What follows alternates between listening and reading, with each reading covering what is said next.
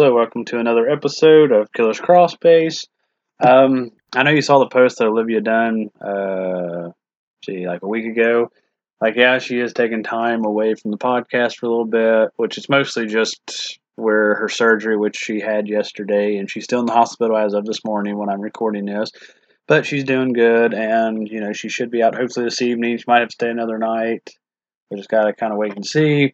But yeah, the next few episodes that I record, which will be kind of me just solo like it used to be for a little bit.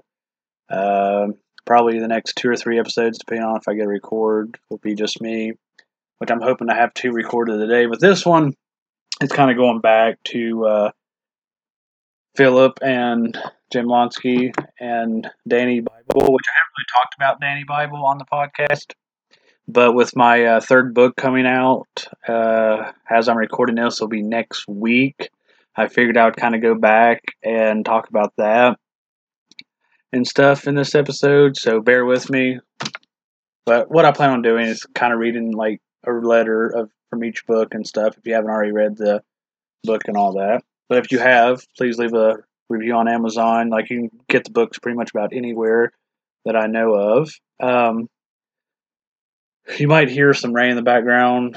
Uh, the hurricane that hit, we are getting. We don't live, you know, nowhere near where it actually hit hit, but we're getting the leftover rain from that, and it came in a couple hours ago. So I gotta go get the oldest kids off of school because they're letting them out early soon. So yeah, bear with me on all that. But like I said, thank you all for tuning in. But um, like I said, I done uh, in January of 2020. I put my mind to start, you know, writing again. In a sense, uh, you know, putting true crime material out there. My first book that I worked on in 2020 was the Philip Jablonski, The Death Row Teddy Bear. And then I done a smaller book called A Bible on Death Row, which the name goes from Danny Bible. He was also a serial killer as well, and he was on death row in Texas, where Philip was on death row in San Quentin. Both of them have passed away. And my third book is coming out.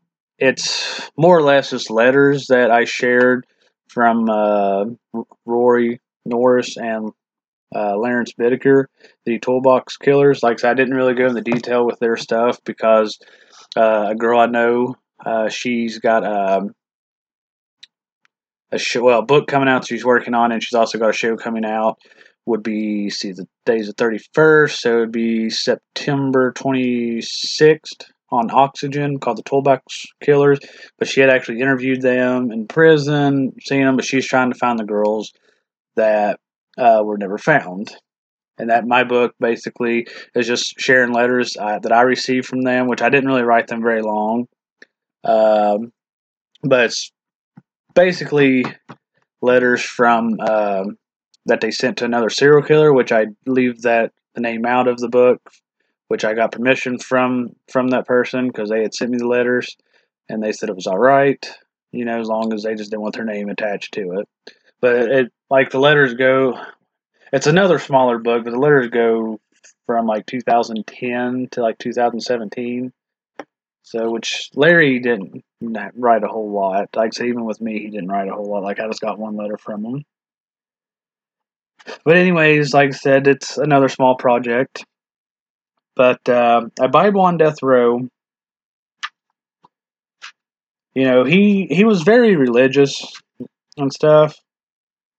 And you know, I share his letters, which his handwriting's not too bad. Like some of them, kind of, because he wrote in pencil. So, so in the book, some of them's kind of hard to read because they're more faded.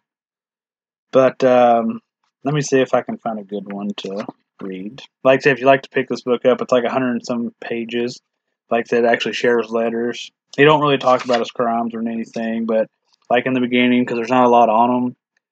And I tried reaching out to like his attorney and stuff, and they never got back with me. But it's kind of like a basic rundown of what he done and stuff, because he was very, very sick individual.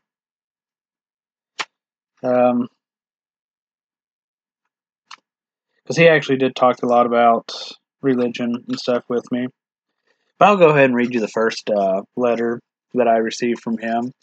He says, Hi, Bruce. Prison life can really suck big time, and it does take a great deal of heart to live on the inside. There's a lot of mind games being played on both sides of the fence, but if you have a strong enough mind, you can compete with uh, meatheads and win 95% of the time. Texas Death Row is a 24 7 total solitary isolation confinement. The visits are two hours of released emotions each week with loved ones. Well, he put our attorneys, but or attorneys. But my 89 year old mother and 90 year old dad try to come see me at least six times a year. I try to make their visit with me as relaxed, enjoyable, and as loving as I can for them, but this is a Texas style of prison. You have disrespectful guards mistreating your folks and loved ones, and that's hard to take. Which I know we've talked about, you know, mis- guards mistreating them and all that, which it just kind of depends on how you look at it, with if you agree with it or not.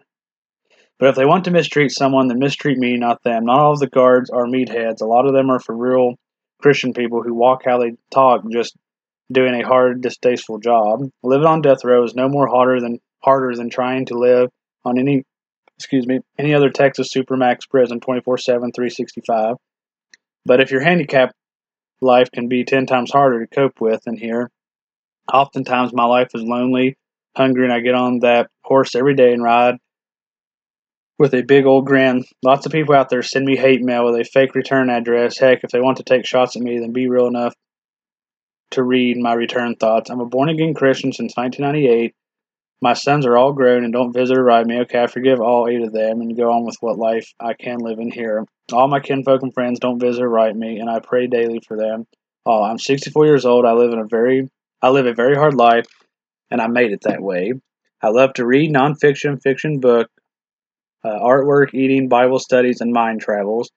That that's all the hobbies I have in here. Texas Death Row does not have TVs, phones, church, or a real outside rec yard. I like tacos, fish, hot dog chilies, barbecue ribs, fried chicken, iced tea, cold Bud Light, Mr. Pibb, rock and roll 50s and 60s, country, Saving Private Ryan, E.T., Star Wars, Forrest Gump, westerns, and Where the Red Fern Grows. Then he asked me questions. One, how how did you come across my name and address? A lot of a lot of them do that, especially if you're like the fatal. I have no clue who you are. And he put why two. What have you found so far in the paranormal? I always tell him, you know, I dive, dive into the paranormal. Three, some something tells me you're looking for something. And then four, have you ever felt some kind of ESP connection? And well, for now, all I'm all talked out, but if you don't hear from you again, then I pray you find joy and cheerfulness in your life. Thanks for dropping by. My door is always open. Whenever you want to stop by and chat a while, and all things I pray you and your family find peace and grace. And then he signed it DB. Heaven's real. I seen it. Like that really like like I'm not a religious person per se in that aspect, but you know I'm not I not really like I might have a some would consider dark sense of humor sometimes, but you know, it's just how I am um, with like anything, honestly.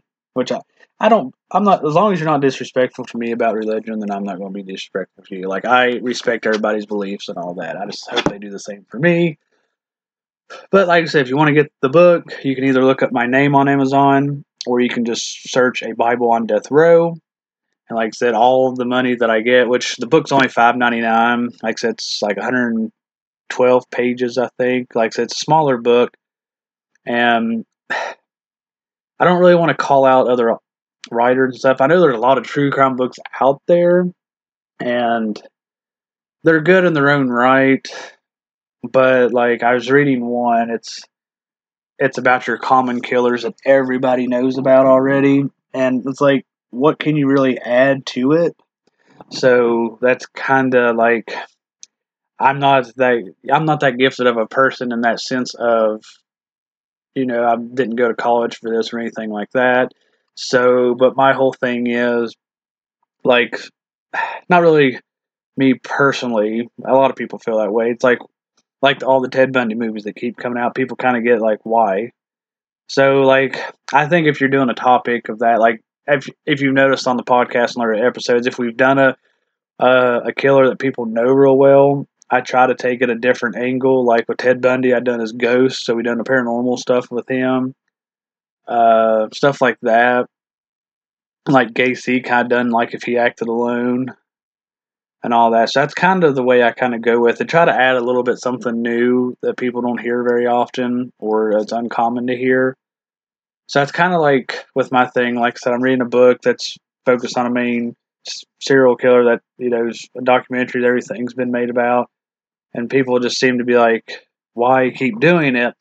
But a lot of them don't really, which ain't a bad thing, you know. But a lot of them don't add a lot to the case. So, like, it's kind of just the same rundown. So with me, you know, what I try to do, which I know there are some other writers that do that, they actually share their letters, stuff like that. So I try to do that so you can actually read or see things that they actually, you know, me personally have read, you know, wrote to them and stuff, or just stuff I have, like like I said in my third book, you know, I include the like two letters I got from them, but other than that, the rest of it's all to somebody else that I, you know, had.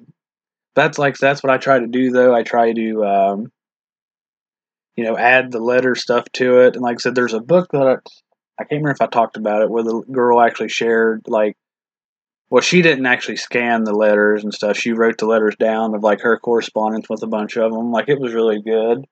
Um, like I said, some other people do it as well. And I think that adds to the book. I could be wrong, but I think, you know, seeing their artwork, stuff like that, I really think it adds to it. And kind of, you get to see, like, even with Danny, he didn't talk about his crimes, but you see how religious he was, kind of how prison life was. Like, he talks about, like, Trump, politics, stuff like that. You kind of get his take on that. And, you know, some people might dive a little deeper into his letters and stuff if you read the book like I said, both of these are on Amazon, and I'm sure, like I said, anywhere else. If you just Google it, you should be able to find it, or like I said, on Amazon. And you could probably go to stores as well and order them that way, because they can look them up. But with Philip, the next book, like I said, I, we read a letter on Philip. Like I said, Philip was very, very disturbing, and his letters are hard to read. And like I share his poems, his letters, like some of the more gruesome ones. Um, like I said, his artwork. Like I said, his book. It's see, yeah, Danny's was five ninety nine. You can get on Kindle for a dollar ninety nine. Phillips is ten dollars, um, and Kindle's two ninety nine. Like I said, the books. Um, I try to make them. You know, some people make them really expensive, but I try to keep mine. You know, which it takes money to make them as well, and then you know their fees and all that. Because I only make like like a dollar something, I think, on Danny's book, and then I make like two dollars off Philip's book. Like I said, all the money goes towards you know writing to, you know, to people, which I haven't really been doing that. Like I got the main ones I write to and still do. Like I'll write some new ones here and there, but it kind of just takes up my time. So sorry if it cut out for a minute.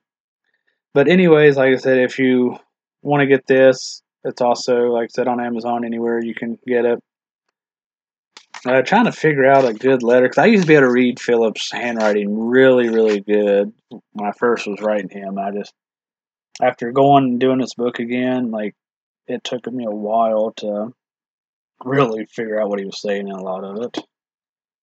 Let's see if I can find,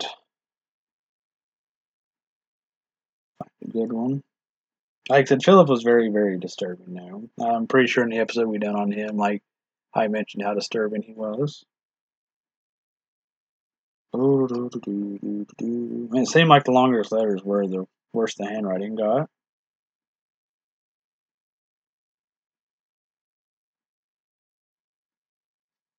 Uh, bear with me. Okay, here's what I can kind of somewhat get. But he drew a fox, like strangling a chicken, on the uh, cover so then he says, Bruce, here's the story behind the drawing on front of envelope.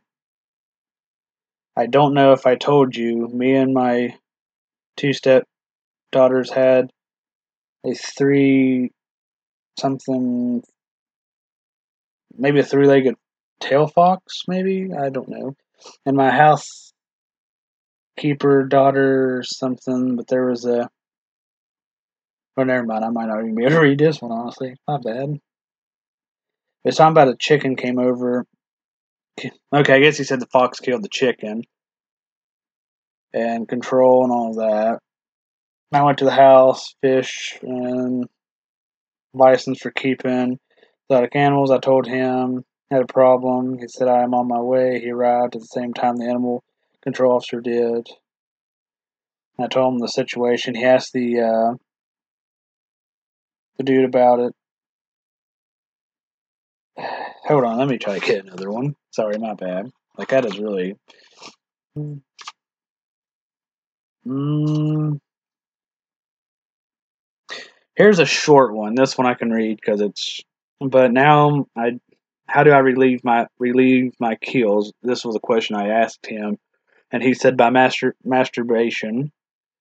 As I relieve how I killed my victims, yes, I always keep something to re- remain of my kills, only from a few victims, like the. I'm not going to say, but the N word.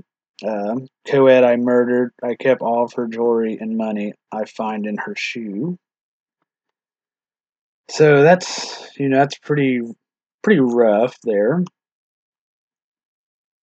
Um, here he said, the memories I have is the following: I attempted to murder my first wife. I wake up, my wife was masturbating me, and I looked between her legs, and her dog was eating her out. I pulled the dog off the bed, introduced the slut to bondage and torture for hours. Then I dragged the slut to the bathroom and filled the tub and tried to drown the slut, but she survived because she was pregnant. Yeah, this that's the kind of stuff you get with Philip. And